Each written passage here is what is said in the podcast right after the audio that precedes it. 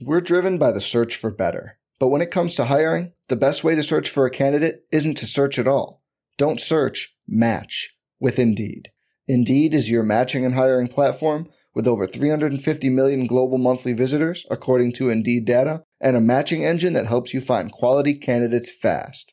Leveraging over 140 million qualifications and preferences every day, Indeed's matching engine is constantly learning from your preferences Join more than 3.5 million businesses worldwide that use Indeed to hire great talent fast. And listeners of this show will get a $75 sponsored job credit to get your jobs more visibility at Indeed.com slash BlueWire. Just go to Indeed.com slash BlueWire right now and support our show by saying you heard about Indeed on this podcast. Indeed.com slash BlueWire. Terms and conditions apply. Need to hire? You need Indeed.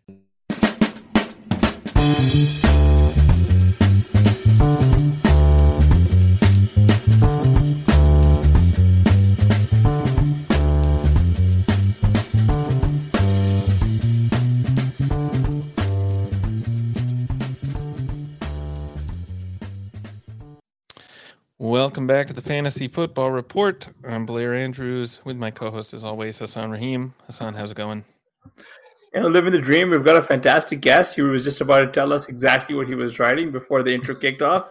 Chris, I interrupted him. What's going on, man? Welcome, welcome to the repo. We're really excited to have you on. Thank you so much. No, man, I appreciate y'all having me on, fellas. I mean, it's been it's been way too long since we've been able to catch up. But yeah, uh, I mean, I, I do the waiver report over Fantasy Life every week, and now that we've gotten into the playoffs, it's really not uh, like well, you know, I mean, y'all know. I mean, waivers are still an important part of just like every our every week duties as fantasy football managers. But once you get into the playoffs, I mean, unless there's uh, like a, a, massive revelation in terms of like injuries or whatever. Uh, and I know we might talk about it, but like you know, Chase Brown becomes you know guys like Chase Brown become interesting. Hell yeah uh, you know, th- those types of plays where it's like, oh, okay, I can see like at the very least blocking my opponents from having somebody like them on their roster. But it's not like back in like week two, week three, where it's just like we're spending our FAAB money on anybody we can in order to get like good players on our rosters. So no, I mean, I appreciate you guys having me on, and like especially on a you caught me on a good day. I mean, uh, if the Bengals had lost, I might have been a little bit more uh, you know downtrodden, but uh, it's, it's not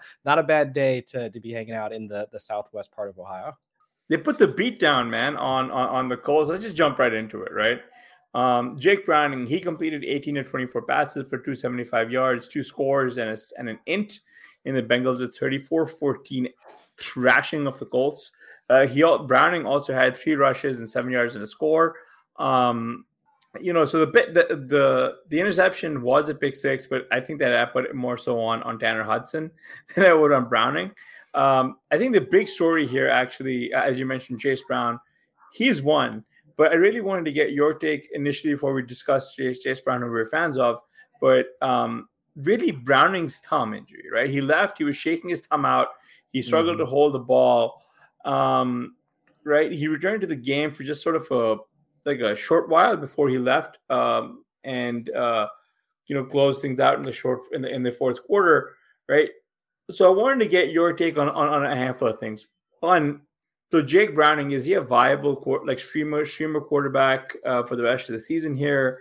And you know, just sort of do uh, or do you like where do you expect like any negative issues happening with his thumb? And actually, you know what? I'll, I'll throw in Chase Brown here. And three, why isn't why why did the Bengals take so long to put Chase Brown in and give him this much work? So I think from a schematic standpoint, I think what the Bengals coaches have done, and I've been critical about just like Zac Taylor, uh, Brian Callahan, like just most of the Bengals coaching staff, like for probably like the past couple of seasons where it just feels like unless Joe Burrow is out there doing just Joe Burrow things, like the offense like feels fragile. Uh, and we, like we've seen that pop up like over like over the last season or so, where it's not, uh, it, like especially during the weeks when, like when T was down, and it was just and like even the first four weeks when it was Joe Burrow on the calf injury. Like shoot, if they had done as much planning as they had in order to make Browning look as comfortable as had in this offense compared to like in the first four weeks, I mean, this this run that they're on right now, still with the chances for playoffs, it might look a little bit better. But either way, I think for for Browning specifically, the fact that they've incorporated like um, like a few more like RPOs, I think uh, using our uh, the utilization tool. Dwain McFarland over at Fantasy Life right now, like the utilization tool that they have there that allows you to look at not just, not just the dropback over expectation rate for every single game, but also the schematic portion of each offense, like how often they're running RPOs, trick plays, personnel groupings, and all that. We've seen an uptick in RPO rate like over the past couple of weeks with Browning in there. So just allowing him to like move out of the pocket, uh, work and work through play action uh, especially also like having Tee Higgins back over the past couple weeks. That's just made the offense easier, more comfortable for him, and also uh, like the the rushing portion. I mean, Joe Burrow, like once he got a bit more healthy, we saw that mm. rushing component, that scrambling component, which has been so like much a, like an underrated part of his game. Uh, Browning has that too. Uh, and with the offensive line at least coming into form finally after three months, you know, three months into the season, we see Browning actually get out there and do something. So I think, you know, for the next like few weeks, especially since the Bengals, uh, like they'll be in these, in uh, like I think almost all of their remaining games, at least for fantasy purposes, will be against backup quarterbacks. So yeah. there's there's definitely a chance that we could see just a similar matchup to what we saw to what we saw today. Uh, their defense is still allowing uh, you know multiple scores per game. I know like one of the scores like was on was on a pick six, so like I get that. Yeah. Uh, but like teams are still moving the ball relatively well against them, so I could see Browning still being like one of those like if you lost Justin Herbert, you know, like like from today, and you might still have a shot at the playoffs. Picking up Browning and playing him throughout the playoffs, I think, isn't the worst of ideas. Yeah, it's. uh I'm actually gonna lose in one super flex playoff. Uh I was in the play in, I guess. Um, and my quarterbacks in the Superflex Dynasty League are drumroll, please, Justin Herbert and Geno Smith. Oh God. uh, I would have been better off playing Zach Wilson was my right. third quarterback, but I, I, I, didn't bring him up for obvious reasons. Um, and I'm gonna get absolutely. I'm getting just the brakes beaten off me. This is. I'm actually gonna like. I might actually ask the commissioner if he can like censure this person for um, uh, abuse against me. This is like not even fair. I think that's a fair request. When we were when we were slated to kick off, any projections had me as like a 35 point favorite, and I was like, all right, this is good. I'm gonna yeah. I'm I'm a live 65 point dog. So this is aren't those the worst? Like when you go into the weekend mm-hmm. and you see those like pre projections, and just like, oh yeah, I got this. Look at all look at all the players that I've got. Look at all these matchups. Everything looks great. And then you just like watch the games and you just see like your score just never, it's yeah. just like just inching forward versus the booms that you thought you were going to have. It's tough. Yeah. It's, uh, yeah. But I wanted to stick with the Bengals for a little bit. I wanted to get your take because like I think, I think, um, uh, you, you might have mentioned this earlier, but like a big part of this like offense with the RPOs, but also I think the implement like they implemented a lot of the screen game in here, right? Um, uh, yeah, historical anomalies also beat me beat me to the. That's actually the question that I had for you. I was trying to lead up mm. to that. They've they've incorporated the screen game quite a bit with Browning under center, obviously to make some layup throws. Um, so I so I like, do you think this is going to be a part of the offense going forward? Because I mean, like it like they they got so much going with Ja'Marr Chase last week, right? And then we're still yet to really get primo Tee Higgins at least. So like my, my question is like, do you think the the Bengals will let Higgins go? Like like what happens there? Because this is such a ridiculously good wide receiver corps. So I was curious what your take was. Uh, my my initial lean is that it's a it's it's a tag with a with the potential trade, and like they see what they can do from from that standpoint. I, I do think that with the way that the season was going before Burrow got hurt, and with the fact that they do have at least a, uh, from a cap space standpoint like i know like paying what is what would the tag be like 15 million i think something along those mm-hmm. lines if, if memory serves uh, I know paying a wide receiver at this like for 15 million in order to do that like isn't the, the most sound way of keeping the roster together. Uh, given the other needs that they currently have, like on on the team, they could actually use like a second or a second corner safety, uh, defensive line. I think they could use some help, like interior pass rush. But I think the the core part of this offense like has been has been those like the, the primary two. It's been Chase and Higgins. Yeah. And while Higgins has had a down season, at least from a from a fantasy standpoint, yards production standpoint, I know he had like back to back thousand yard seasons before this year. But I think w- when it comes to moving the ball efficiently, like if the ethos of this team has always been passed first, uh, I mean Chase is now like I think he's widened the gap from a uh, from a target share perspective. But I think when it comes to moving the ball down to down, like keeping the chains moving, like Higgins is still involved in that. And I I'm yet to see another pass catcher like on that offense that can step up and take that role. I mean, Tyler Boyd certainly hasn't done it. The the, the tight ends they haven't involved enough. I mean, Irv Smith, I don't know what they really expected of like signing him anyway. Hmm. Uh, but like Trent Irwin has been fine. Like Yoshi has also been fine. But it's just like you will not have that same type of player that can at least win on like uh, consistently or at least relatively consistently win in uh, in those contested catch situations out on the perimeter. They don't have that right now. So if this unless this offense like structurally like foundationally changes over the next 4 or 5 weeks as they close out the season to really show that they can do this without Higgins. What my thought is that they they tag him uh, they try and trade him over the offseason, but if not, I mean, they're still going to need somebody that can do that. And unless their unless their plan is to draft a wide receiver in the first round next year, it, it's I'm very hard pressed to believe they just let him go without having a a solid uh, plan B in place without having Higgins on the roster. Yeah, that that makes sense, especially because where they're expected to be picking. Um, I was looking at Travis May's uh, projected mock draft, and it looked like they're basically picking in like the primary, like where you can get a tackle or an interior, like or or someone like solid for defense. Yeah, um, and, and, I think that's what they that's what they need. Yeah, like I, I know like people were talking about uh like I don't like not Marvin Harrison. There's another wide receiver coming out like next year. Uh, uh it, it has a Z in his name. Odunze. Uh, Odunze. Yeah, yeah. I've I've heard like light mocks to him. Uh, I do not. I don't even want to entertain the idea of them drafting Brock Bowers. Like I'm not. we're, we're, let's let's not do that. Uh, I think the the the focus had like has to be like their their offensive line, offensive or defensive yeah. line at this point. I mean, that's because they just haven't been able to hit on free agency. Uh, I mean, like Karras and Cappa are fine, but it's just you need that homegrown talent, like almost like the like the Lions with drafting like Ragnow. I mean, like you have yeah. to be able to hit on the, those like those first round draft picks that become cornerstones of your offense. And with I know Burrow's entering like his uh, the second phase of his career now with with the contract. So if this team is going to continue to move forward, the ethos again is going to be passed first. You're going to need like one of those, like the at least a, a rookie player on a rookie contract uh, to really help them move that forward. And I think that going going offensive line is probably their best bet for the first round. I want to uh, back up a little bit on on kind of the future talk. I mean, you you kind of mentioned it. If the if the Bengals can show that they can um, do something with Higgins at the end of the season, that might kind of change the calculus here. But I mean, we saw them put up 34 points today, and Chase and Higgins really didn't do much for uh, for fantasy teams at any rate. Um, I wonder if you think Browning is capable of making both Chase and Higgins, you know, kind of viable options for the fantasy playoffs. I think so, uh, because more or less, uh, like outside of like once they get into the red zone, we've seen the tight ends get worked in. Uh, but overall, like the explosives, like for Chase, I think will will always be there. Uh, Browning can like continuously looks for like if it's a man coverage, uh, like those deep shots, uh, like so far I think have worked for for the most part.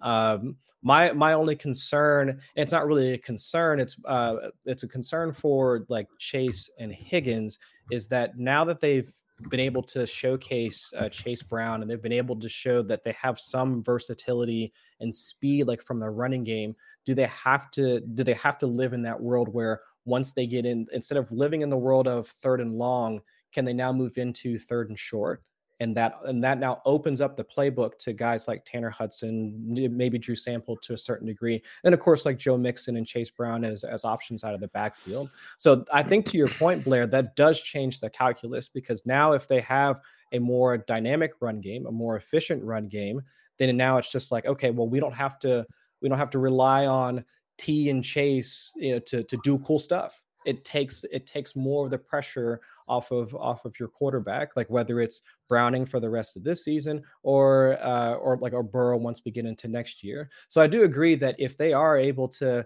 uh, to to continue on like continue plugging away at this this idea that you know Browning allows them to to, to put some speed almost like you know the Keaton Mitchell esque like mm-hmm. you know part of like how the ravens have now built their power run game with like gus edwards but then you have the speed option with keaton mitchell. If they can do that with joe mixon and chase brown then yes. I mean that that would allow them to say that okay well we've got a bit more flexibility in the playbook.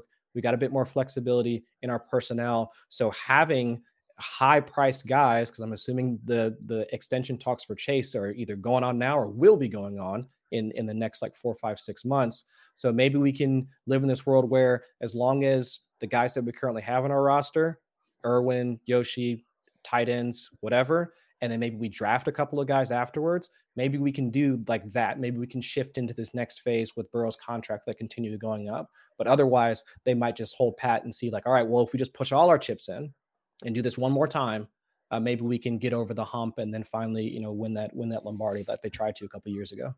Oh, it's sad. that was that was a really good team, man. I was in a bar in Cincinnati watching uh, that Super Bowl. Uh, it was that that one was tough. That that one was that was very tough uh, to to watch live. Uh, but I was just happy that they were there, watching like seeing the curse of how many. I've been a Bengals fans for for over twenty years now, so I've lived through the playoff drought, lived through the you know the uh, you know, from Carson Palmer to Andy Dalton to you know watching Joe Burrow. So I was happy that they got to the Super Bowl. Wish they would have come out with a W, but I think with Burrow understanding, I think we'll get back there soon enough. Uh, yeah, don't want to spend uh, all time on the Bengals, although we could probably talk about them a lot. A lot. I, I, it's gonna hurt my heart if we do. a lot longer. um, I guess the maybe the big news of the week is well, there's a lot of big news, but CJ Stroud is one of them. Uh, obviously, looking like runaway rookie of the year candidate. Um, goes out of the game today with a concussion, it sounds like. Um, uh, I wonder, they also lost uh, Nico Collins today, too. It did. Injury, right? Really so, early. Yeah, this is an offense that obviously has some some problems, as we saw today, losing to the Jets. Um, if it's if Stroud has to miss extended time, for instance, you know, a few weeks, what does that do to uh, this offense. Is anyone is anyone in this offense playable without Stroud? I don't want anybody on that roster. I mean, was anybody really like looking for fantasy value with Davis Mills under center last season? Right.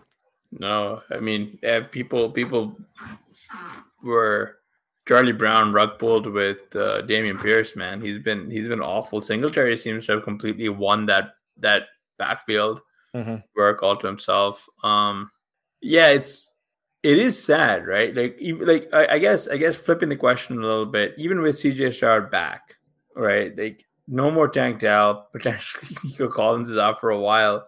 Like, are like is Noah Brown one of the targets in your waiver article? Is is is what I was trying to guess, uh, ask, mm-hmm. I guess.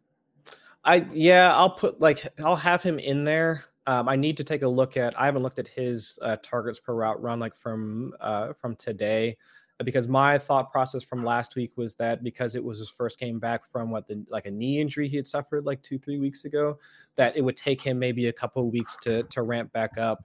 And uh and so while my expectations weren't very high uh, I think that's going to be the, the biggest thing to see if like there's any sort of all right well Davis Mills just like hitting the short area of the field, maybe with better coaching. I mean, I'll, I'll give it to him. I mean, uh, all credit to to Bobby Slowik and making sure that CJ Stroud is like very comfortable in offense in his first year. So I would lean more towards yeah, guys like him. Uh, I see like yeah, Metchie being like uh, being mentioned in the chat. Like I, I think that like he did get a couple of targets actually uh, like last week. Um, so I, would be interested like in either of those two guys, but outside of that, it's kind of like I'm not I don't think anybody's rushing to the waiver wire to add Robert Woods like in week in week 15. We're not we're not doing that in the year of our Lord 2023. but like Noah Brown, John Metchie, like I, I think I, the they they move the needle for me for sure. Yeah. This has been an interesting offense to discuss also from the perspective of uh kind of their fair draft value next year in best ball drafts for instance yeah. because mm-hmm. it's someone where the receivers kind of a lot of them have had big blow up games and seem to only do it maybe when one of the guys is hurt, one of the other guys is hurt. Tank Dell looked like he was coming on and being going to be, uh, you know, kind of the wide receiver one there. Now he's hurt. Um, I mean, Stroud obviously gives them a dimension that that uh, makes them a, a pretty explosive offense that can score some fantasy points. So, yeah, uh, I don't know if you've thought about it much yet, but how are you approaching some of these guys, or how are you thinking about them going into next year? Each of them, I think, Tank Dell for sure. Like he's going to have to be like one of the early round like wide receivers. I mean, from a targets per route run uh, perspective, even air yards perspective, I think he was top twenty amongst all mm-hmm. wide receivers with a 10 plus target share. I mean, it's not just the the like not just he was uh like producing relative to his rookie class but he was up there like with some of like the better wide receivers from both an air yards and uh and yards per route run standpoint. So i think both those guys are going to be like both him and nico i think are going to wind up being in the earlier rounds. I think th- this is just like like stylistically i think because dell is the more of the he can play on the inside. He can win on the outside. He'll probably get the get the get the nod at least in from an ADP standpoint. He'll have like the earlier uh, the earlier draft cost. And Nico because they'll look at his you know he plays more on the outside explosives downfield what was it like two three catches of like 30 plus yards like just this past week like it, it winning on explosives even though tank did them as well uh, like that'll be more of I could put I could see him in like the sixth, seventh round, like somewhere around there. At least that's my general thought. Mm-hmm. Until things get steamed up, uh, like you'll see stuff about you know Stroud over the offseason talking about his connection with Nico, yada yada yada, and I can see like both them getting steamed like into the fourth, uh, at least him getting steamed in like the like fourth, fifth round somewhere in there. Yeah. But yeah, I think that entire offense is one that we're going to be like heavily targeting throughout the earlier parts of uh, best ball season for next year for sure. I think Evan makes a good point. He said tank size combined with the injury is going to be a massive talking point, sort of suppressing his price. Yeah, I think, I think, yeah, I think tank is going to go where Nico is going this year, right? Which is which was what seventh round. Uh, I think yeah. Once we got into like the back end of the yeah. of the off season. Once we get into the August, I think it started off in like the 11th, 12th. Mm-hmm. Yeah, he was got, really cheap. He was really cheap, and then it was like, oh, this actually might work. He's actually a really good receiver. So then, yeah. like, he got he got pushed up. Yeah, right, right. yeah, but then like Stroud's price kept falling. he was going after Young. Yeah, which didn't make any sense. Like in like to, to I think it was just the maybe it was the unknown, right? Mm-hmm. The, I, we, yeah. I think we win so also, much off draft capital, like for Young. Almost too much off draft capital there. Yeah, like I think, uh, and then also like the questions because like it, the, the, entire offense had that Davis Mills stink on it, and like it was just so bad. Yeah, there was a reason why Dameon Pierce was going so early, and then uh Nico is going where he did. Yeah, I think mm-hmm. that's where Tank Dell is going to be, and then I think Nico goes much earlier, and then the question is where are you taking Stroud, right? Is he like a fifth round ADP quarterback? I think he'll probably be like where where was where was Burrow taken like this year? Fifth, sixth round? Oh, yeah, I think uh, early fifth. So yeah, early fifth, like four or five turn. Yeah, so I think that I could see Stroud being about there next year. Yeah.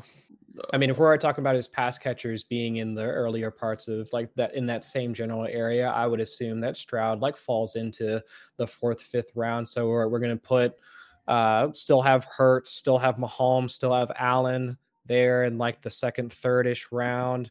Uh, uh, uh let's see, Lamar will probably then come like shortly after that. Uh, then I'd probably say like Stroud is probably going to be at like QB five, uh, probably in like yeah the fourth, fifth round, like somewhere in there.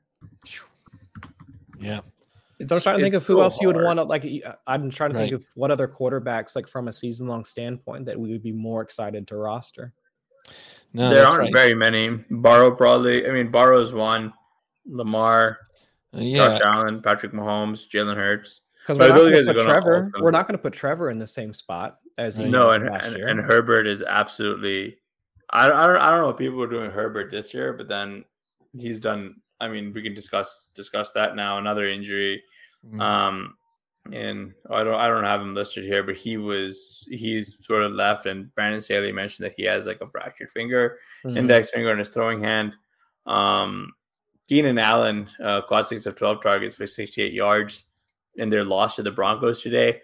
All of Allen's yards, I think, I think all of them, yeah, came with Easton Stick under center. Right. Right. Uh, and that's just really weird. I think Herbert probably is going to miss a few weeks potentially. I mean, a few weeks now is what end of the season, right? I think are they are they eliminated from playoffs or more or less eliminated from playoffs? After uh, I don't know, man. Easton Stick just be, well, not not not officially eliminated, but yeah, but yeah. like without Herbert, without Herbert, like Easton Stick just feels like the white flag, man. oh yeah, it has to be. Yeah. Like at that point, like if I was Keenan Allen, like why, like why, why go out there like anymore? Yeah. Yeah, this yeah. is another team that it's been pretty interesting to discuss. Um, you, you know, I think there was a lot of buzz on Quentin Johnston coming in today. He, I don't know, today might be like a career high in yards for him, 91 yards. Yeah. Um, oh yeah, and we dropped him in our Emmy. That's why it happened. yeah.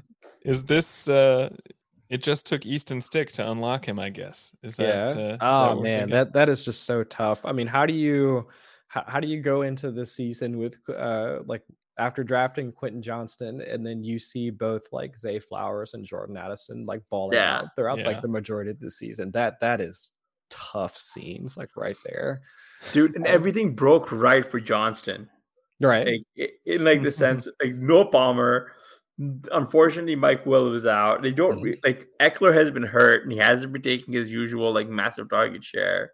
Yeah, like how like the run out was perfect for him and yep. it's just like he, he just he like he couldn't do it. Like he just wasn't ready for it. And then from a team building standpoint like I, I get it. Like i know that i know that herbert has like just a cannon attached to his to his right shoulder and everybody wants him to air it out and like him like throwing bombs to like i think like the moment that uh that johnston got drafted it was like okay well take all of those targets that he was throwing to jalen guyton like down the like yeah. down the you know down the field or whatever. Now just put those to Johnston, look at his college profile, and boom, we're in it. You know, AFC AFC West champions, we're coming for it. Like we're gonna do this. But it's like, how about we just get a more efficient offense? How about yeah. uh, how about we just get more first downs? Like how about we just do that? And there were like two legitimate wide receivers drafted behind him that could have done exactly that, and would have had, and they would have had the speed to win downfield too but because Quentin Johnston almost looks like a Mike Williams clone, we just had to do it. that's tough. And Mike Williams clone. I don't know if that's a compliment or or not. Oh, man. My Matthew Freedman's a huge Mike Williams guy. Um, uh, I don't know, man. Oh. That was yeah. that was rough. I mean, just, yeah. it sucks. It, it it really really sucks that like we were like the run out for him was so perfect. And then if we can't like just one of the many, many players that we're just not going to be able to get like the right process, bad run out. I guess I guess nothing is as bad as a Breece Hall run out, but oh yeah. but see, like, in, since we were just talking about like what we're going to be thinking about these players for next season, I mean, mm-hmm. don't you think he's going to be like one of those guys that's going to get drafted in like I don't know, he's going to have like a 14th, 15th round, like ADP, like some, somewhere yeah. in there. But then, you know, there's going to be the offseason talk about, you know, Herbert spending more time with him, talking him up. Uh, we'll see a few uh, training camp videos uh, of their connection. And, you know, by, I think by August, we're going to talk ourselves back into like eighth round Quentin Johnston. Cause it'll be like, oh, Mike Williams is just coming back from an injury. He's not going to be ready to go. Keenan Allen's going to be 37 years old who else is going to be, you know, who else is going to be catching targets from him? And we're just, we're going to be right back in it.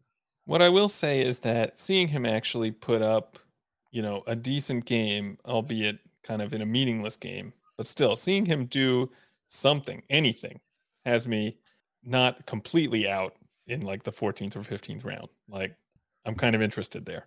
Um, but yeah, I can definitely see him getting steamed up if there's some if there's some offseason talk. Do you think that I mean, do you think that if he can put together a few games more like this over this next stretch, that he could be a be a big riser?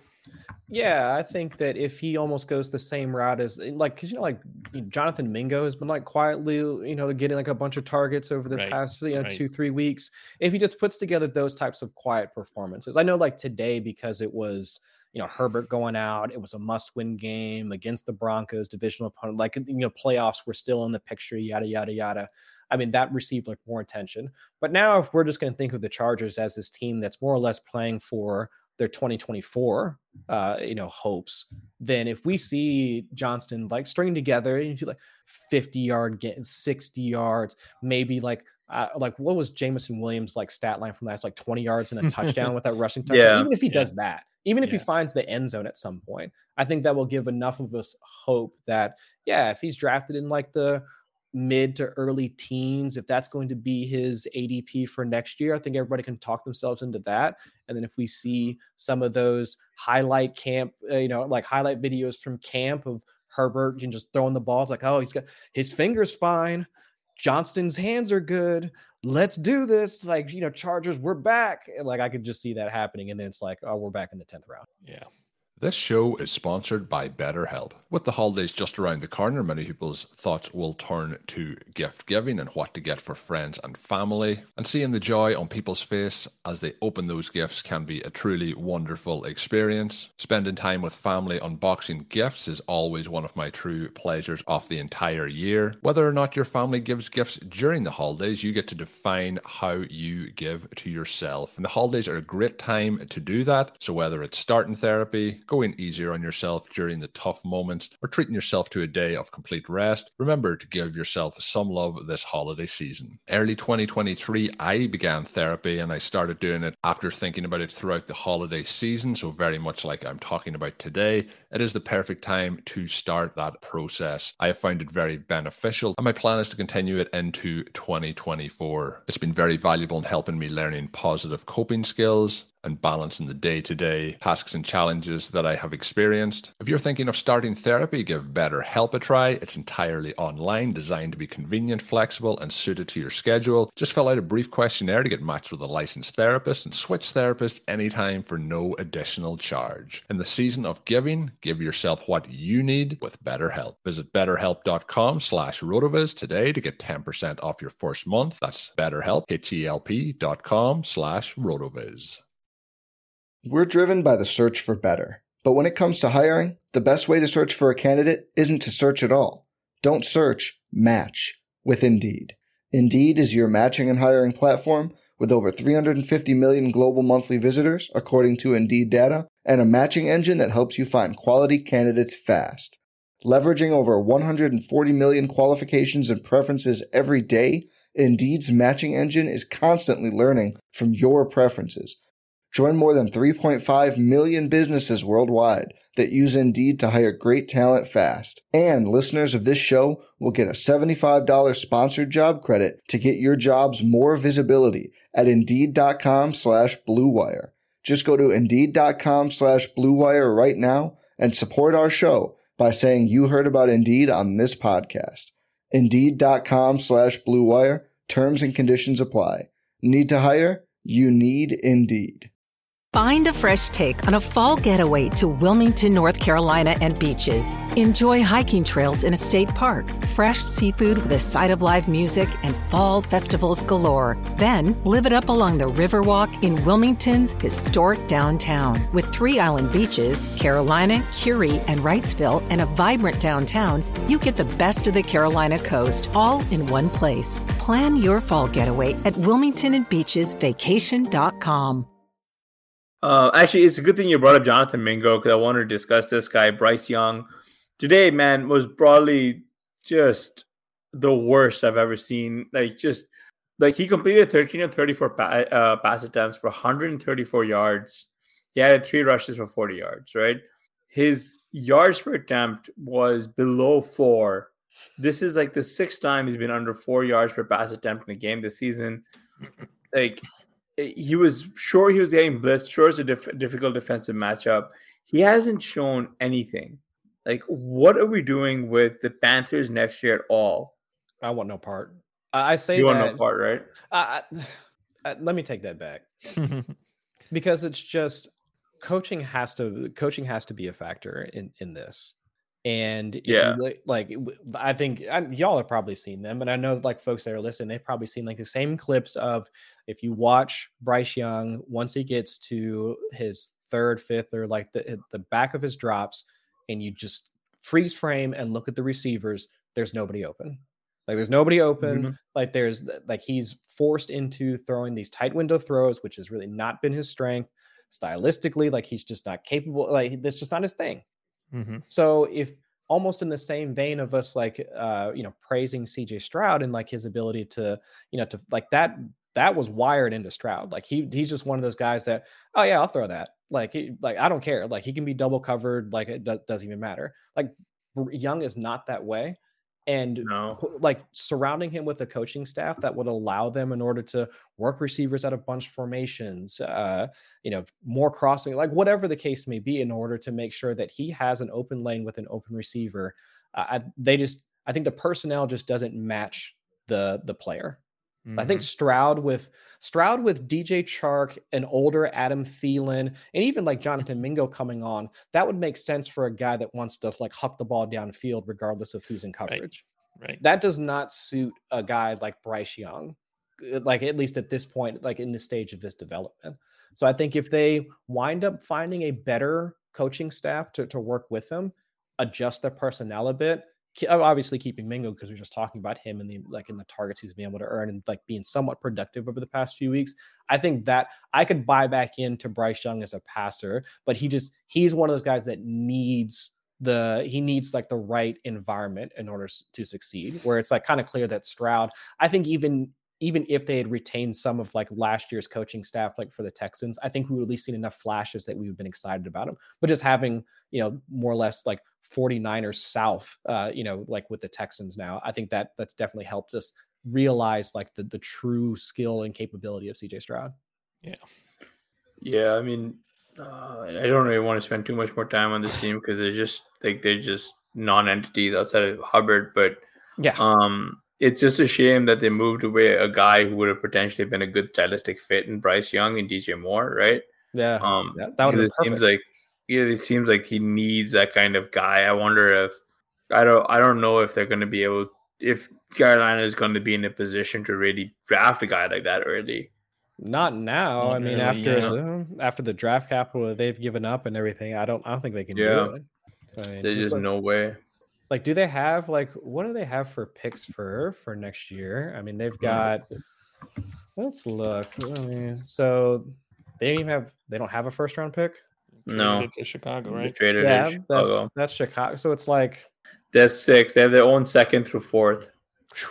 that's yeah, that's tough. That's I mean, you tough. can Like, get a good receiver in the second round, but this team, I think, has But a they lot need a of lot needs, right? More. They need, Like, yeah, they've they need got- more than that. like they've like I mean like you can see them making a run for one of the one of the receivers in free agency, right? But then how excited are we to draft Jerry Jeudy on the Panthers Right, because I know a lot of people were talking about Tee going to or going to Tee Higgins to the Mhm. Panthers? Yeah, there was talk about him getting traded to the Panthers, like at the at the trade deadline. But uh, because the Panthers didn't have their first, like I didn't think there's any way the Bengals would have done that deal. Yeah. Yeah, But it's like so Tee with uh with the Bryce. Okay, cool. I mean that that definitely moves the needle. Uh, but outside of that, it's like you need both the personnel and the coaching in order to in order to really sell. But not even just like fantasy football, but like real football fans, like real Panthers fans, on any sort of hope for 2024. I think real Panthers fans have been pretty disillusioned for a while. Um, Yeah, they hate David, know, uh, David Tepper. Like if, if yeah, I think so. Yeah. uh, I I also think that they have they're just not satisfied with the direction the team has gone since moving away from Cam. Yeah, Mm. Like they because I, I mean they're now appreciating what they had in, in, in him. Mhm. yeah, A little, a little far too little, far too late, fellas. But uh, you know, it is what it is. yeah. Um, oh, uh, here, here's a guy who I actually wanted to get your thoughts on future in the future. Drake London got 10 of 11 targets for 172 yards in the Falcons' this week 14 loss. Um, you know, he averaged over seven yards per catch. His longest catch of the day was a 45 yarder. He also, I mean, that, that catch also bailed out Ridder from an int. Um, he got the last bit of the game at the four yard line, just shy of a go ahead touchdown as time expired. So I just sort of wanted to get your take. Where are we in on him on Drake London next year? So from an ADP standpoint, I'm assuming he slides back into where was he this year? Sixth this round? Yeah, like mid fifth, right? yeah, Mid-fifth, like mi- yeah, mid fifth or somewhere around there. I think he slides back just like slightly. I mean, like, since we're talking up like the Houston guys and and all of yeah, that, right. I, I could I could see him sliding back maybe a round or so. Uh, but for Ridder personally, like I, I always thought that he would like him alone, like without like uh without the with like independent of the context of his offense, I thought he was a good receiver coming out. Um I wasn't always like in on the whole like uh the the Cooper Kupp comparisons. Like while I get because you are a relatively lanky like wide receiver, you can work both as like an outside like off the line of scrimmage wide receiver, but also from the interior as well. Uh, your calling card is being able to work uh, like after the catch. I mean, all those things kind of like stylistically, I guess, like fit Cooper Kupp. But again, it's just like, all right, well, we're going to start comping people to Cooper Kupp. I mean, come on, guys, like we can, we can, like, we can, we can that that's that's kind of that's kind of tough, like by itself. So I think like London alone, I think he is a eh, he is a good receiver. I think it's just being paired with a guy like Desmond Ridder. That's what makes it so much more difficult because if your game is timing if your game is essentially like being at a landmark, running right routes, uh, you need a you need a quarterback that, that can do that, and that's really not Ridder's game, like to like in any way, shape, or form. Uh, and so I guess that's what makes me somewhat concerned about his future because there's all like I think the talk has been, oh well, like after this season, what if we just like stick Justin Fields like in the in the Falcons offense? I mean, this thing would just go absolutely nuts. Arthur Smith, uh, all his play designs, having a guy like Justin Fields there, Drake London, and all that. But like, I wouldn't even say that's Justin Fields' game. Yeah. Justin Fields, like uh, while he's been clicking with uh, with DJ Moore, it's taken what the better part of the season in order for them to get to this point. Right. So even like I think even the prospects of like Drake London for 23, uh, 23 and beyond, it I think he'll be more of one of those guys that we know the talent is there, uh, like like him alone, I think he like he has been like one of the like he has been a he is a good and efficient wide receiver, like full stop. But I think his situation will be always the thing that we'll point back to as being the thing that drags him down.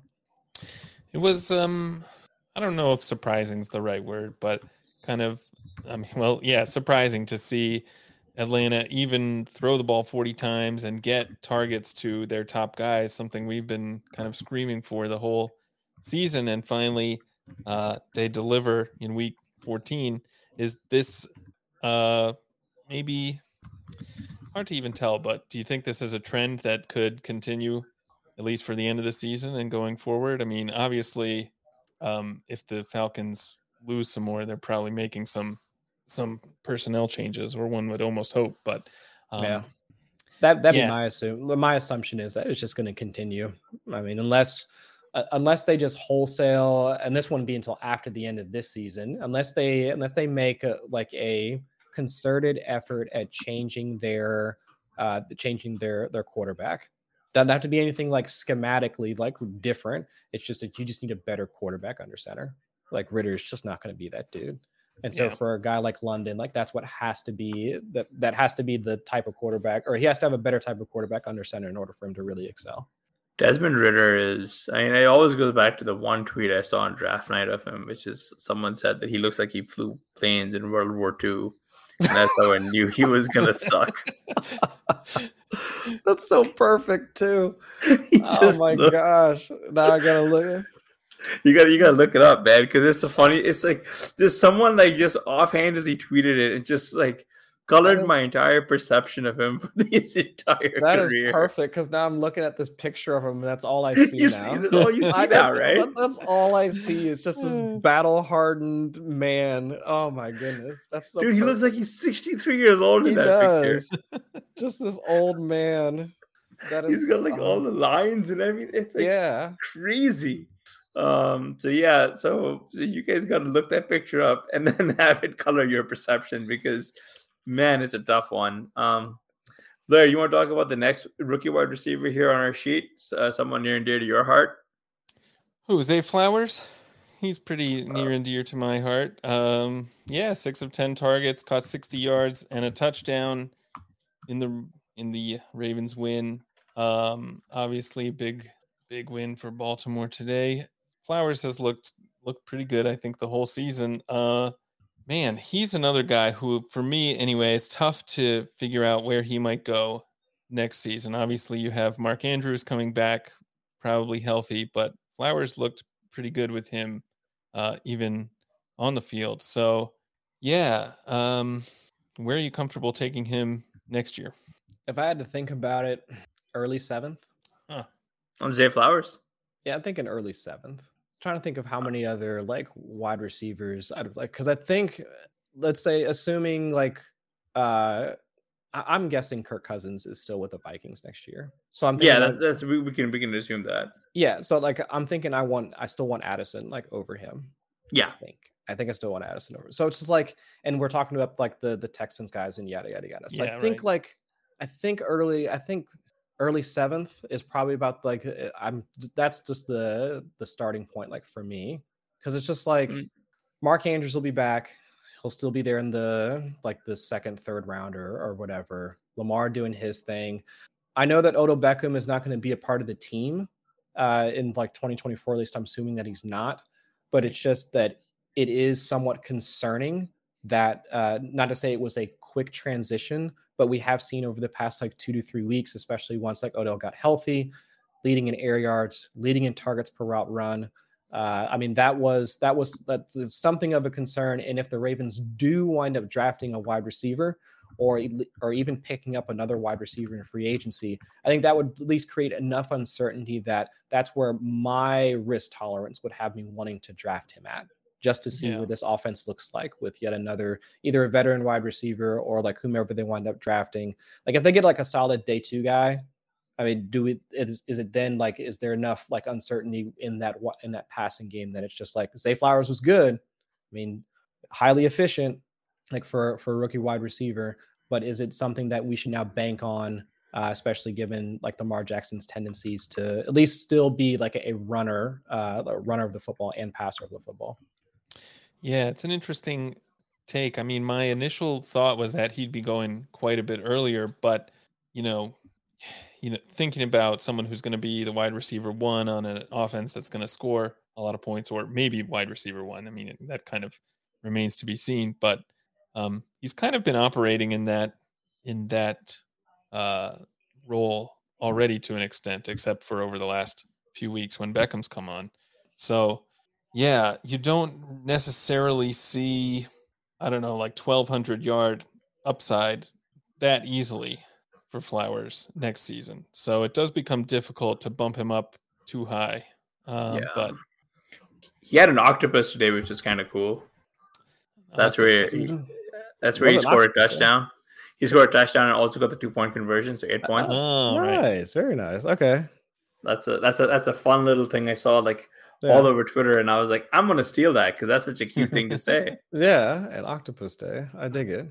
Uh, my sense is that if Flowers, you know, coming off the rookie season he's had, if he's going in the seventh, he might be my highest owned player. But um, maybe not. I'll have to rethink that when we see who else is who else is going in that range because there are a lot of guys who who I want to move up higher. Addison, you named one, so um, Yeah, Yeah. Addison is one. It's just it's really tough to do this because when you see all the other wide receivers who are coming out as well out of college, right, right. and then also the dearth at running back, it's just going to Mhm. be a like I really don't like looking at what the potential future ADPs like landscape looks like. It's I, I really think that um your seventh round on on Zay feels right. You know what I mean? Yeah, it well, it feels right, but then at the same time, it's just we'll we'll think about like how explosive he was like during the first month of the season, uh, like whether Beckham's there or not. Uh, if there's a way that he can now ascend, like in his second year, get out, like bring on some more targets. Uh, so I guess it's it is. I think it will be a, a fun debate to have to see like what what that offense or at least what the passing game core is going to look like from a personnel standpoint, like over the next season. So I think that's where you can start to make cases for or against Zay Flowers because like if Beckham comes back and wants to, let's say they don't make it to the Super Bowl, but Beckham would like wants to give it another go or whatever, the team wants to bring him back, then okay, fine. You can talk yourself into Beckham's another year older. Flowers has another year in the system with Lamar. Okay, maybe Flowers just takes over throughout the end of the year. Flowers should be like a you know a fifth rounder, so, something Right, like that. I can right. see that argument. Uh, who else did we want to touch on today? Um, let's uh, you want you want to talk about him, Diggs? Stefon Diggs. Yeah. four of 11 for 24 yards. Um, I mean, I think Wow. this is not, What happened, man? not not something necessarily to be concerned about long term for Diggs, right? But it is definitely disappointing week 14 FFPC championship weeks. I'm sure that yeah. was a that was a big blow could, for a lot of teams. Mm-hmm. Could you pull up the stat explorer for Diggs? Because it feels this has mm-hmm. been more so the the norm over the last five or so weeks. I can't remember if he got if he picked up an injury somewhere along the line though. Not that I know of. Um, but yeah, you are right that it has been something of a like a downtrend for for him. I think he's been uh like lower in air yards. Um actually I can pull up let me pull up TruMedia like right now. Uh and if anybody could ever get access to like a TruMedia account, this thing is like the freaking Matrix. They just got like so much stuff. They got so much data in this. Uh, so let's see. Last last few weeks. So actually, he did have even today, uh, thirty point six percent target share, like for for Diggs, eleven targets, eleven targets, eleven targets, eight targets. Um, air yards were around like 22, 23%, but then today it was just over 30. Uh, I think the problem for him uh, is that it's not a, is not as a con- condensed of a target tree like as it used to be. I mean, it was like Diggs Davis, right? With Davis kind of doing his almost like MVS like stuff where it's like you'll get the deep pass, he might drop one like here and there. But now you've got Diggs, you've got Davis, you've got Shakir, you've got Kincaid, Knox is back, Cook also getting targets out of the backfield. I think the the competition, like while I, like I hate using the uh like the phrase like too many mouths to feed, like Josh Allen now has legitimate like too many mouths to feed. And with Allen doing Allen things like once they get into the red zone, like that that does become problematic for a guy like Diggs who has like he'll, I think he'll always have the targets, but I think the production and like those days of him going like I don't know 10 for 100 and like 2 mm. I think those those might be gone with just more more guys available for for Allen. And that just that just feels it feels bad. It feels sad, you know, because like uh yeah, because like look look at those first look at those first six weeks, man. Yeah, those uh, are the good old days. yeah. we were so young then, man. We were like, so young then. Right, because it was just it really was just like him. We didn't like everybody was asking like when when when was when we're gonna see Dalton Kincaid because him and Dawson Knox they were running what like two tight end sets like throughout like the first like four five six weeks and trying to figure that out. James Cook was still battling with Latavius Murray and Damien Harris when Harris was still healthy, so like Cook wasn't earning a ton of targets. So it was like really most of the passing game was still going to to Steph Diggs. I mean, because they didn't, nobody else was earning targets. Nobody else was running enough routes in order for them to be relevant from a fantasy standpoint. Yeah. But oh, then Knox goes out, so then that gives us Kincaid. They, uh, you know, Harris gets trucked, and so he goes on on IR, so that gives us Cook, and then Shakir comes on because, well, of course, I mean, uh, like why not add a third guy to it? So now you get those splash plays to Shakir every now and again, and Deonte like, Harty, and Deonte Harty. So it's just like, it's just like just little by little each one of these guys has popped up out of the woodwork yeah. to take away from Diggs. Yeah, you can kind of see in in what I just pulled up how his air yards have just kind of ah. a nosedive in the last. That's tough. Yeah, five weeks basically. This doesn't yeah. have this week in it yet, but but yeah, it's that's a um, disastrous chart to look at, man. I don't know if yeah.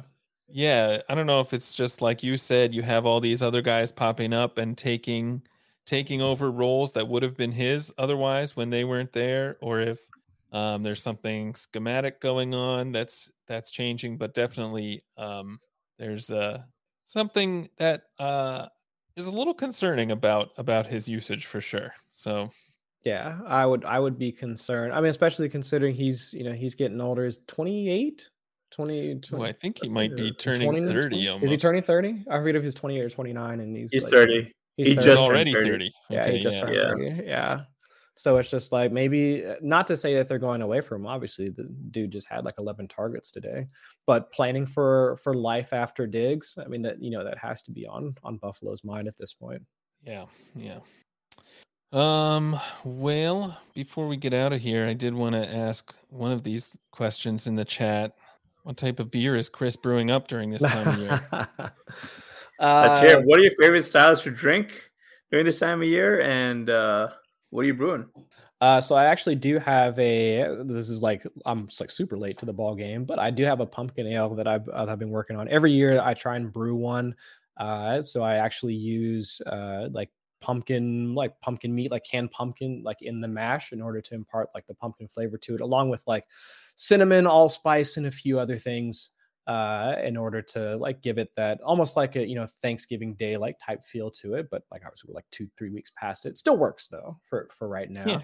Uh, but my other uh, my other preferred uh, style around this this time of year are, as our winter warmers. I just I cannot do like porters, coffee stouts. I mean the beers that just like are super thick. You drink one and like you feel like you need to go to bed afterwards. That's just not for me. It's that's just that not like, no hate. Like I'm not gonna yuck somebody else's yum, but it's just that's just that's just not me. Uh, but uh, like winter warmers, I think are at least like a fine enough uh like compromise where you are getting a lot of those like same like holiday like type flavors uh you know the people add in pretty much like whatever you want like from a spice and like flavoring standpoint and uh like that i think those are more like just fun i like making seasonal beers and uh, i think a winter warmer kind of fits into that winter warmers like pumpkin ales i mean those types of things like that's that's like typically my go-to this time of year before then i just like uh, before we get to like the Marches timeframe. And then I'm back on my, you know, everybody should drink like hazy IPAs. And I just go on that, you know, that, that, that tirade and just, uh, you know, just turn into a beer snob again. Everybody should be drinking hazy IPAs though, for real. Those um, IPAs all year round, if you ask me. Uh, those are, uh, those are the best. Uh, yeah. If anybody's down in, um, if you're ever in Cincinnati, uh, Street Side Brewery, uh, like close to like downtown Cincinnati. I think they're in OTR over the Rhine. Um, God, uh, so let's see, Street Side. I need to look up the name of it. It's Street Side Brewery. Uh, milk. There's they have a milkshake IPA. Man, like what is the name of just two dudes being bros? I think is the that might be it. Um, man, there's another one that was like a kid in a candy shop. That's what it's called. And uh, if you look up the the can art for it, because I'm an, I'm an absolute sucker for can art. I mean, your beer could taste like absolute piss water, but as long as like the can like it actually looks pretty cool, you'll get me for a six pack every single time. uh, but like Kid in a Candy Shop, like by Street Side Brewery, is actually one of my favorite like milkshake IPAs that I've had in quite some time. Uh, but yeah, like I'll I'll be drinking those from like the moment that we start seeing the sun here in Ohio until like and probably until like October November of next year. Yeah, we've oh, we're spoiled for choice. I'm hoping to find these guys in my local beer store. If you see any uh, anything from um, if you see a uh, tart shake from Cinderlands at all out in Cincy, I would uh, recommend anything that's got that or anything from Dancing Gnome that is a hazy IPA. Uh, oh, back when dance, yeah, back when back when Dancing Gnome first started, they were exclusively a hazy IPA. Oh, okay. Um, and they won like microbrewery of the year, like in the U.S. Times. And then for like two years, I couldn't get in. Just, like I just couldn't get into the like the brewery. Yeah, like their like their like, like the releases were sold out. Like there were guys from like New York showing up to buy like eight to ten cases, and I'm like, I just want a four pack, bro. Yeah, and you yeah. And you just leave me one, and they're like, sorry, we drove all this way, and I'm like, God damn it. um, they branched out to the other styles that are just nowhere as good as their hazy IPA product. Um, yeah. If I if I can get my hands on some, I'll actually probably send it to you. Oh, I would I would pay you handsomely for it. So you just yeah, send it my way. I'll take it. There were uh, I ran into some people who'd moved back who'd moved back to Pittsburgh from Vermont and the tap room, and I was like, "What do you think?" And they were like, "Yeah, this is like very much like a heady topper." I'm mm-hmm. like, "Yeah." um and they were like uh they're like yeah and they were like yeah and i was like yeah you should try some of their some of their other stuff they've they've got some cool ones they've got they've started getting into kolsch's okay. but they've got a they've got they've uh, it's just the hazy ipas are where it's at and there's one that yeah. there's a couple that i know that they do are really good if there's any particular hop that you like are you more particular to simcoe or Anything, um, just you know. I brewed. Uh, typically, I brew with uh, Mosaic, Galaxy, Mosaic. Citra. Like those are my three go tos. Like whenever I'm doing Citra it, and Galaxy. Yep. Mm-hmm. yep. Okay. They, they, one of their best beers that they do is called a Mosaic Jam IPA, and it's phenomenal. And they don't have it on. They don't have it for for purchase right now. But oh, oh I definitely try that. Yeah, I think those. Uh, there's one. Uh, I think it's called Azacca. I think that's an Australian uh, hop. I get that one every now and again. Uh, but I think yeah, like uh, Galena, uh, like Galena Galaxy, Mosaic, Citra. I think those off the top of my head, uh, those are like the like my my go tos whenever I'm doing a hazy IPA. Nice, nice. We should pivot this to a beer podcast, man. Like, oh man, I could go off on that like just just all day long.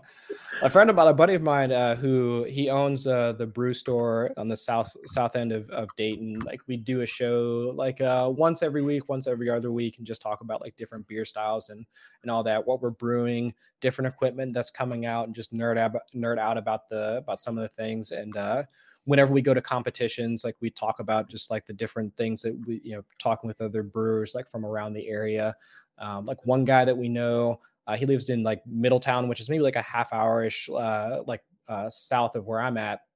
Uh, I think he's put about just short of 10k uh, into his home brewing system.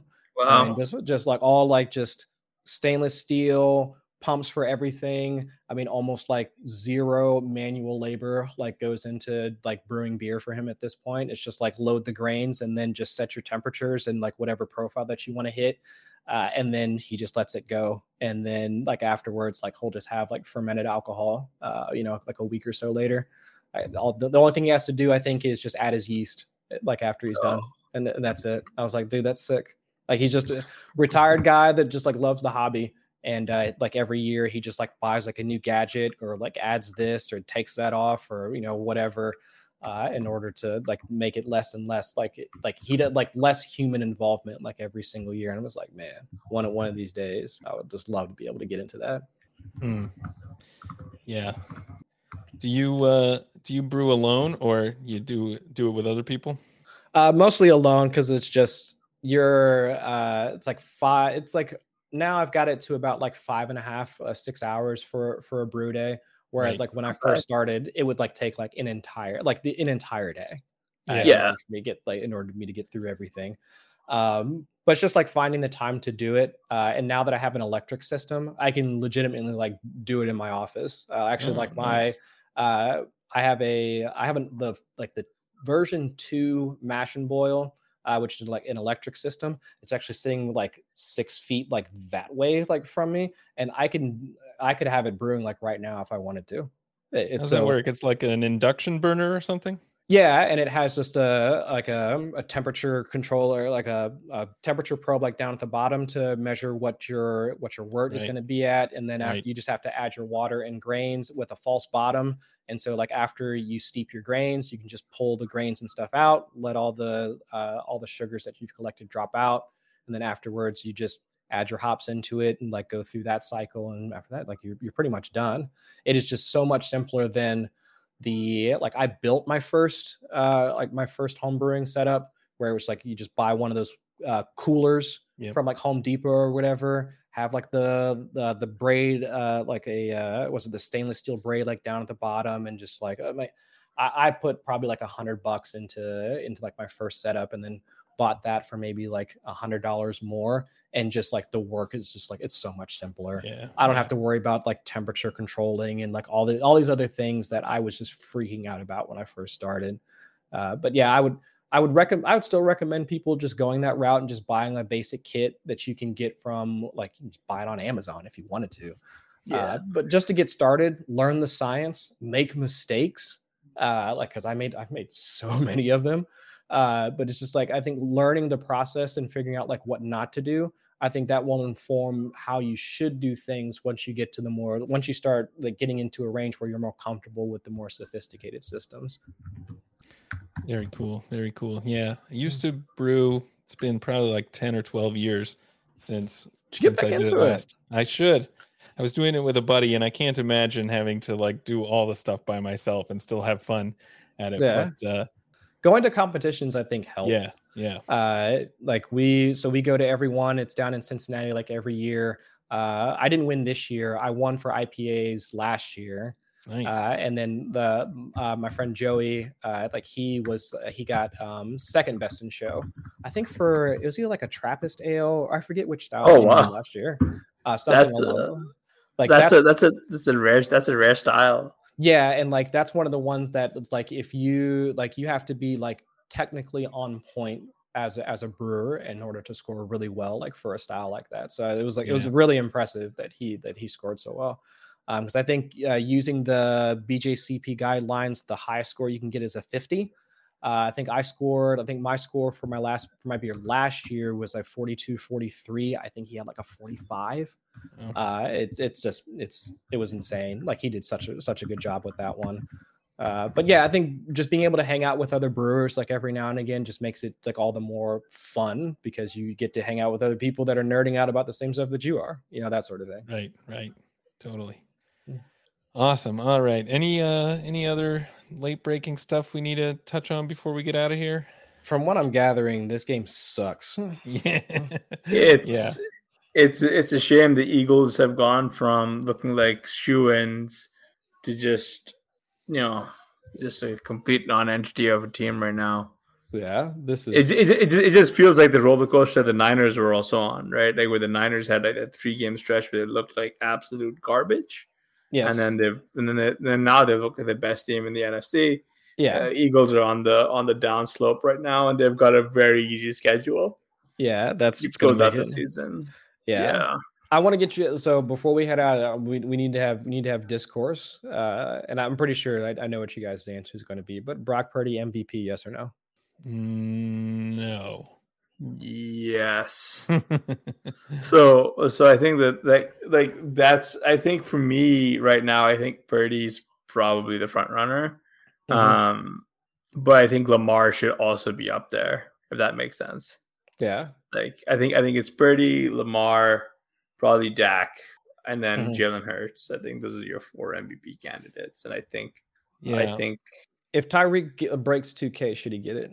Man, I I'm actually I'm actually all for a non QB getting MVP right now. Like I mean, like Tyreek with like that would be cool. Like Tyreek, like like like Diggs did a lot for Josh Allen when he joined, right? Like sure. our perception of Allen, our perception of Tua. That's true. Would not be anywhere close to where it is now if it had not been for Tyreek yeah, I don't think Jaylen Waddle is like is doing enough in order to make no. us think about that offense the way that it, like Tyreek's done for it. Yeah, yeah, it's just it's just like I think I think realistically, like I want Tyreek to get it just because I just want to see a non like like if he can't get it at the after the season, right? Mm-hmm. Or if CMC couldn't get it after a 2K 2K season, like none of these guys are ever going to get it, you know. And it's right, and, and like it's so frustrating for that to happen. Or sorry, CMC was 1K 1K Right. And if right, Tyreek yeah. and if and if, and if Tyreek breaks 2K, then it's like it's still like what like what does a skill player have to do? Right. Because yeah. I think what was it the what last season was it last season when when Jay Jettis like got what 1900? I think he got yeah. like what, a vote. Like, yeah, like one. one even on a uh, like it, it didn't even feel like he was on the radar. Right. Yeah. And like what he did is like it was insane. Right. Like I don't think people like appreciate appreciate that. Right. And so that's where I'm I'm with you, Hasan. Like I, I almost I want it to be a non-QB thing because if it's just if it's not going to be a non-QB this year, uh, and like and, and Hill breaks 2K, and if it's not going to be a non-QB this year, when we have so many questions about, all right, well, if Dak is playing well, but it's like he hasn't played well the entire season, he needed this run and like whatever. Uh, Purdy, Purdy's played well too, but how do you separate his production from having all those weapons around him? And there yeah. are legitimate questions you can ask about like all of the quarterbacks that are going to be up for this award. Maybe outside of Lamar, because we've seen Lamar do, at least be a good quarterback before, just not in this way. So if there is ever going to be a year that a non QB like should be up for the MVP, I, I, think this should be the year. Yeah, yeah, that makes just, sense it's just I don't know, man. Like I I, I would love for for Tyreek to win it. Yeah, just because awesome. Like I think it, I think it would be. Yeah, I mean, the more I think about it, the more you're right. I think I think realistically, like his biggest competition right now is Dak, right? Like especially because it looks yeah. like the Cowboys are going to win today, mm-hmm. and they're gonna. But like, it doesn't look like they necessarily have needed Dak to do much. Like, yeah, like like like Dak sitting on um at the half, he's got 14 or 23 completions, 157 yards, two scores um, CD, the toss to CD and toss to Gallup, but like I don't know, man. Dak's looked awesome, but like I think what Hill's done has been even better. I don't know. Yeah, I think that's just all the more impressive for a receiver at like honestly a receiver at his age Yeah. and and to be this efficient, like over, is he still over four yards per out run? I think so. Which I think- I think- yeah, which doesn't make any sense. Yeah. I mean, yeah, he's like breaking math there. yeah, because we would just assume anybody over two is good, and he's double that. Right. Yeah, and and like and like uh, and I just just so people like, could you could you pull up our advanced stats? Uh, do we have targets per route run there? Yeah, we do. Yeah, if you just pull that up, just so people like, so we can actually give a visual to the people. Um, sorry, We- we're going a little long here, but Oh, we're talking about good stuff. I mean, I We is- actually have it it is the in the uh. Yeah. stealing signals tool, which is kind of a little bit of a collaboration with Ben Gretch. So this is the stealing signals tool, which you can see wide Yeah. receiver, tight end, yeah, that, just there it is, the TPRR, right? filter by uh, team, for instance.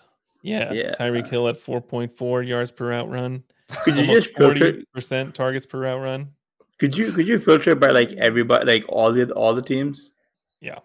Yeah, and then just targets per route, and then you just filter by targets per route run. Yeah. Uh, Um, we could take some of these guys, take some of the run. yeah, just the table's probably broke breaking, right? Ty Montgomery, come on. Uh, minimum No, routes, the- 100. yeah. There you go. I mean, Yeah. Like holy smoke! Almost Like forty percent. I mean, just just dwarfing the other guys we would consider. yeah, and these are none of these guys are slouches. right. Like, like that's just ridiculous. That's like ridiculous. That's that's MVP. That's most. I Yeah. mean, that that has to be it. To me, Yeah. that that just stand like that. That just blows. a- If you're blowing away like the just the best of the best at at your at your position, I mean, just unequivocally. I mean, to me, that that just screams MVP. yeah. It's it's it's Yeah. really frustrating because like none of these quarterbacks have really you know truly separated, right? Because like, I mean, like just to ju- ju- just to just to put a, a hypothetical out there, not saying this will happen. Uh, we just kicked off the third quarter. If the Eagles come back and beat the Cowboys, right? Mhm. Then you're probably going to say Hurts is the best quarterback for MVP, right?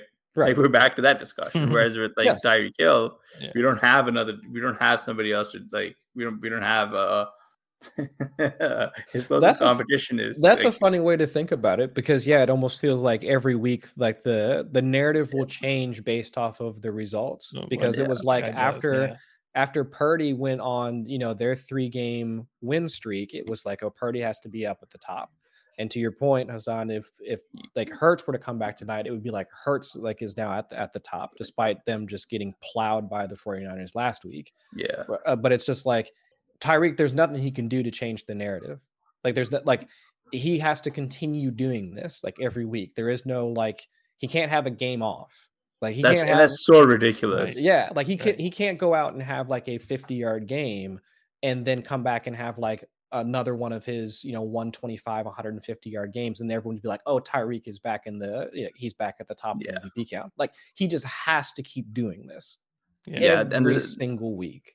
That, that's why he's been playing through like an injury too. Like he picked up an ankle injury and he's been like Yeah. fighting to stay, like to stay in the game. knows it. Yeah, he Yeah. probably knows that unless like he has to do this, or else there's just no way for him to even get considered. Whereas with quarterbacks, it's just every week, depending on the narrative around like your quality of win or like your loss or whatever, that will just instantly sway like how people like even just from a betting market standpoint. You've just seen like each week Purdy's Yeah. odds of just like just every week. I, I mean, everybody's odds like when when they're going to reopen again. Like I think Purdy's going to be. Uh, I think it'll open with like Birdie and Dak as like co-favorites, or like if Hurts does it, then he's going to be like an actual favorite. You know what I mean? Yeah, like it's just going to yeah. be like it's just it's just it just feels like I don't know.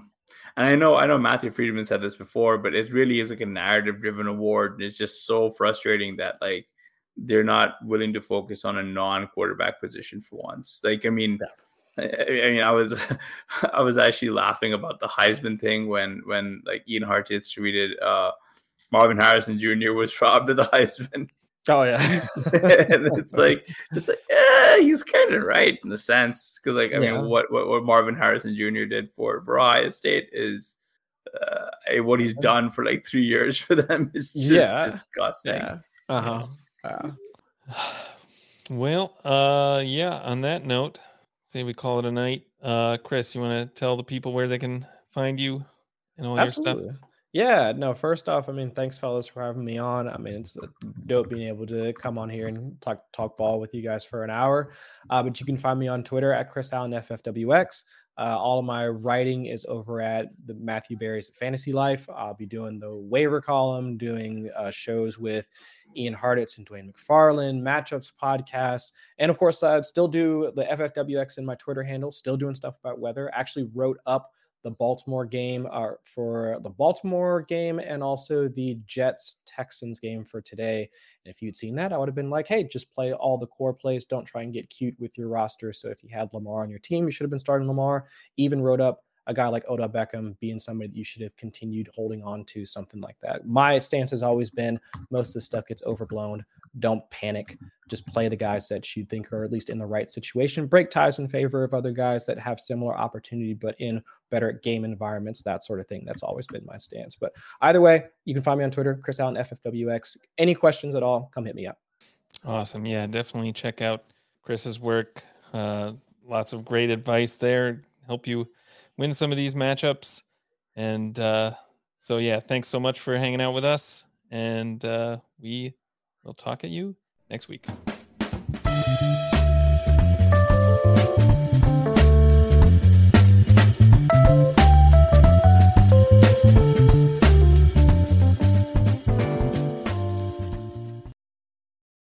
Without the ones like you, who work tirelessly to keep things running, everything would suddenly stop. Hospitals, factories, schools, and power plants, they all depend on you. No matter the weather, emergency, or time of day, you're the ones who get it done. At Grainger, we're here for you with professional grade industrial supplies. Count on real time product availability and fast delivery. Call click grainger.com or just stop by. Grainger for the ones who get it done.